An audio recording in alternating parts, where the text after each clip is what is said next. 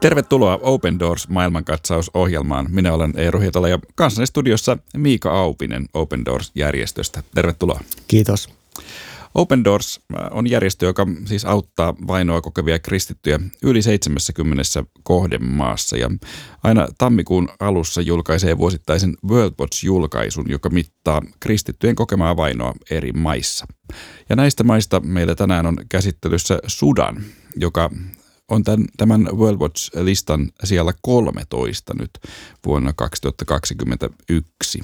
Tämä sijoitus on hyvin korkea, mutta me voitaisiin Miika nyt ehkä alkuun miettiä sitä asiaa, että tässä on kuitenkin tapahtunut jonkin verran positiivista kehitystä. Nimittäin viime vuonna Sudan oli listan sijalla seitsemään. Eli mitä maassa on tapahtunut? Kyllä, Sudan on tippunut Worldwatch-listalla, joka on positiivinen asia sikäli, että se on yhä kauempana maailman vaikeimmasta maasta kristityille Pohjois-Koreasta, jossa esiintyy äärimmäistä vainoa kristittyjä kohtaan. Ja Sudan on siellä kolmetoista nyt maa, jossa poliittinen tilanne ja sen myönteinen kehitys on mahdollistanut sen, että, että aikaisemmin voimassa ollut ää, kuoleman tuomio islamin hylkäämisestä on kumottu. Ja Sudanin väliaikaishallitus on osoittanut huomattavaa halukkuutta muuttaa maan yhteiskuntajärjestystä. Ja, ja ö, tämä uskontolain uudistus, niin se on mahdollistanut sen, että kristityilläkin on ainakin juridisesti maassa entistä paremmat oltavat. Sudan poistettiin sekä Yhdysvaltain ylläpitämiltä terrorismia tukevien maiden listalta, mutta myös C P C-maiden eli Countries of Particular Concern, eli huolta aiheuttavien maiden listalta, jotka molemmat kuvaa sitä, että, että Sudanin hallinto on nyt pyrkinyt rakentamaan hiukan äh, uskonnonvapauden näkökulmasta parempaa Sudania. No näetkö, että tämä, tämänkaltainen painostus, että Sudan näillä listoilla oli mukana, oliko sillä vaikutusta tilanteen paranemiseen?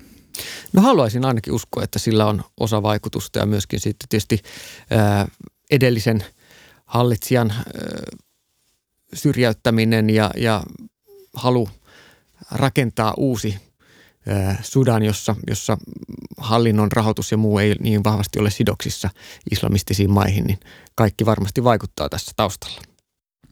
No vaikka tästä tilanteen paranemisesta voi toki iloita, niin se on kristityille edelleenkin hyvin vaikea tilanne Sudanissa. Miika, miten kristittyjä ihan käytännön tasolla Sudanissa painotaan? Joo, myönteistä kehityksestä huolimatta Sudanin korkea pistemäärä, eli seitsemänkymmentäyhdeksän vainopistettä sadasta, niin äh, kuvaa sitä tilannetta, eli kirkkoihin ja kristittyihin ihmisiin kohdistuva painostus on keskimäärin yhä äh, tilaston termin äärimmäisellä tasolla, eikä suljetuksi määrättyjä kirkkoja ole, ole avattu maassa uudelleen lupauksista huolimatta.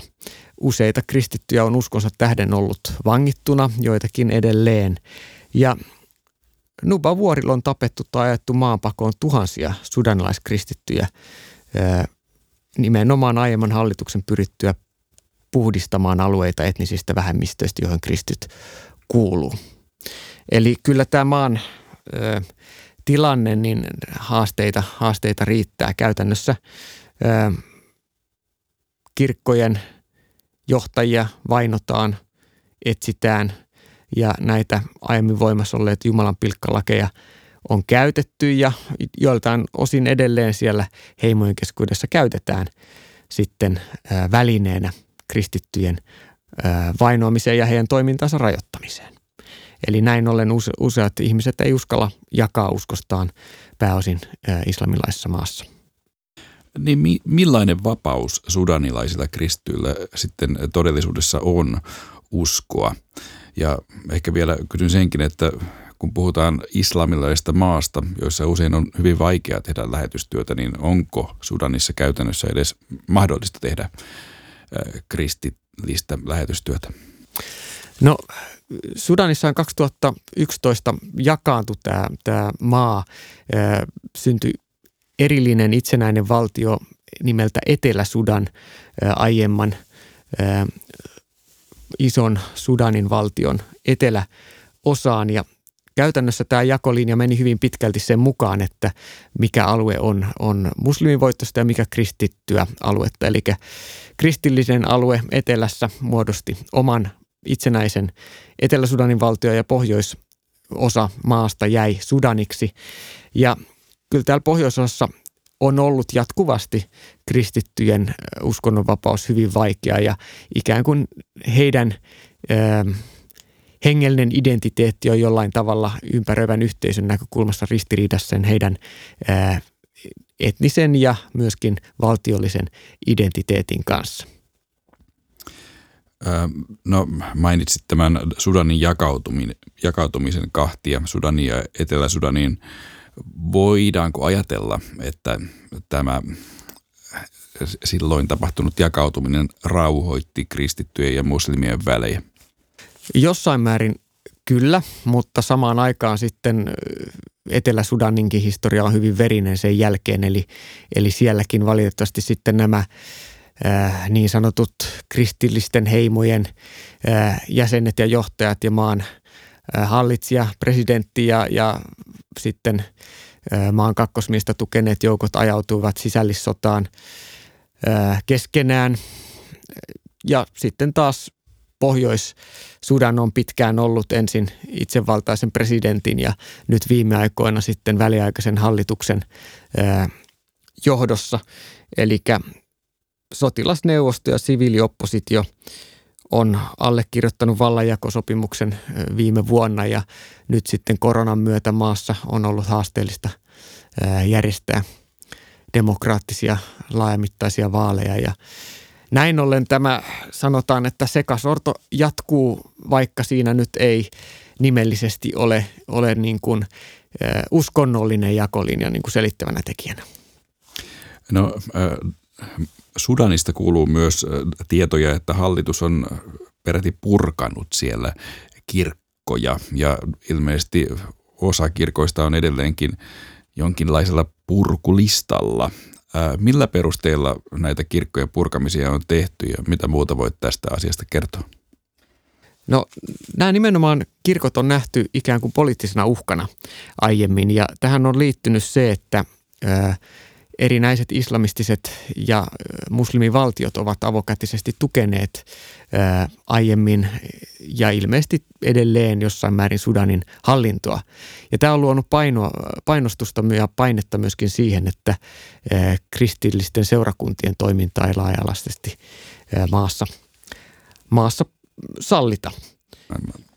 Mainitsit tuossa aiemmin tämän Nubavuorten alueen.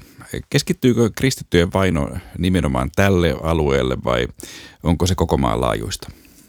No se keskittyy osittain sinne juuri sen takia, että siellä on ollut kristittyjä kautta historian enemmän kuin muualla. Ja Nubavuorilla on valitettavasti tapettu tai ajettu maanpakoon tuhansia sudanilaiskristittyjä vuosien varrella, etenkin Basirin hallituksen aikana, kun Sudanin armeija pyrki puhdistamaan tätä koko Nubavuoristoaluetta etnisistä ja kristityistä väestöryhmistä. Siellä Open Doors on pitkään tehnyt työtä ja muun muassa erän, eräs sudanilaisleski nimeltä Seida kuvaa, kuinka tuo Open Doorsin tarjoama koulutusseminaari on vahvistanut hänen uskoaan ja rohkaissut. Tämä sudanilainen Seida sanoo, että toistemme puolesta rukoileminen ja huolten jakaminen tekivät hyvää. Olen päättänyt luottaa Jumalaan lujasti silloinkin, kun kaikki muu on epävarmaa. Muilta naisilta kuulemani tarinat vahvistivat haluani jatkaa uskossa eteenpäin. Rukoilkaa minun ja kaikkien meidän Nubavuorilla elävien puolesta. Äh, no... Kerro vielä, Miika, minkälaisilla kaikilla tavoilla Open Doors kristittyjä Sudanissa auttaa ja varustaa? Mitä he kaikkein eniten siellä tarvitsevat?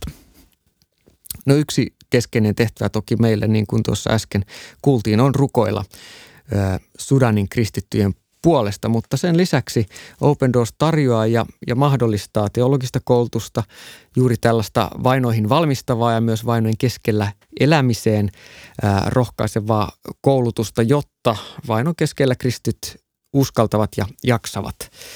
Sen lisäksi kristittynä kasvamista äh, raamattuopetuksen kautta, koulutusta, joka tähtää siihen, että paikalliset kristityt uskaltavat paikallisesti kristittyinä elää. Ja sitten myöskin traumaterapia työtä niille kristityille, jotka on kokenut väkivaltaa, ja erilaisia kehitysyhteistyöprojekteja myöskin sitten siihen, että nämä ää, jossain määrin marginalisoidut ja syrjitytkin kristityt voisivat ää, ansaita omin käsin ja omalla työllään toimeentulon. No onko Open Doorsilla omia työntekijöitä Sudanissa vai, vai käyttääkö Open Doors siellä yhteistyökumppaneita? Miten työ on siellä järjestetty? No käytännössä monien maiden kohdalla, kuten Sudaninkin osalta, en turvallisuussyistä voi kommentoida ö, meidän mahdollisia työntekijöitä, mutta me tehdään laajasti työtä, kuten äsken totesin. Ja näin mahdollistamme sen, että esimerkiksi moni Sudanissakin voi saada itselleen raamatun, voi kasvaa uskossa, saada ö, traumaterapiaa sitä tarvittaessa ja, ja myöskin sitten tarvittaessa ammatillista koulutusta elättääkseen itsensä. No mainitsit nämä turvallisuuskysymykset työntekijöihin liittyen. Miten vaarallista Sudanin kaltaisessa maassa on toimia Open Doorsin asialla? No kun miettää Sudania, joka on pitkään ollut ö, ihan kymmenen kärkimaan joukossa maana, jossa ö, vielä aiemmin juuri vuoteen kaksituhattakaksikymmentä asti oli kuoleman tuomio voimassa henkilölle, joka ö, oli mukana kristillisessä toiminnassa. Ja edelleen yhteisön paine on kristityä kohtaan erittäin suuri, vaikka juridiikka on hiukan muuttunut, niin kyllä siinä joutuu hyvin tarkkana olemaan, ja sen takia ö, meidän tavoite Open Doors on nimenomaan varjella niitä kristittyjä veliä ja siskoja ja turvata heidän ää, mahdollisimman turvallinen olemassaolo. Siksi joutuu miettimään, että ei ää, kerro liikaa. No jos nyt kuulija tässä kokee sydämessä Sudanin asian, mitä kuulija voi tehdä Sudanin painottujen kristittyjen puolesta? Sudanin kristityt tällä hetkellä tarvitsevat muun muassa raamattuja. He tarvitsevat hyvää ö, opetusta ja esimerkiksi kaksikymmentäviisi eurolla voidaan lahjoittaa viisi raamattua sudanlaisille kristityille. Jos haluat tukea tällä tavalla työtä, se on mahdollista, mutta ennen kaikkea ja se suurin pyyntö on, että voisit rukoilla myös Sudanin kristittyjen puolesta. Se on se suurin ja tärkein tehtävä, joka meillä kristittyillä on. Usein olen, Mika, sinultakin kysellyt, että onko toivoa näillä vainotuilla kristityillä. Ehkä voidaan ajatella, että Sudan siinäkin voi olla jonkinlaisena esimerkkinä, että tiukatkin ja vaikeimmatkin tilanteet voivat kääntyä ainakin hieman, hieman paremmiksi, niin kuin Sudanissa on nyt käynyt. Miten näet tulevaisuuden, voiko... Voiko tämä hyvä kehitys jatkua vai millaisena näet tällä hetkellä Sudanin tilanteen? Kyllä se on täysin mahdollista. Eli nyt ö, uusi hallinto selkeästi pyrkii rakentamaan parempaa Sudania ja pyrkii myöskin turvaamaan ihmisoikeuksien tilanteen. Ja muistan tuossa toisenkin maan tuosta itäisemmästä Afrikasta Tansanian, joka oli pitkään myöskin World Watch-listalla, jossa Tansanian etenkin Sansibarin alueella ö, esiintyi hyvin laajasti kristittyjen vainoa, mutta Tansanian hallinto otti tämän asian tosissaan ja pyrki rauhoittamaan tilanteen ja puuttu myöskin näihin äh, uskonnollisten äh, eri tahojen väkivaltaisuuksiin tavalla, joka mahdollisti sen, että, että tilanne rauhoittui. Näin ollen kyllä valtiovallalla on iso merkitys siinä, että he voivat omalla toimillaan luoda edellytykset vakaudelle ja rauhalle. Tämä oli Open Doors maailmankatsaus. Open Doors-järjestö tukee vainottuja kristittyjä ympäri maailmaa ja muistuttaa siitä, että kristityt ovat maailman vainotuin yksittäinen kansanryhmä. Lisätietoja saat osoitteesta opendoors piste fi ja YouTubesta hakusanalla Open Doors Finland.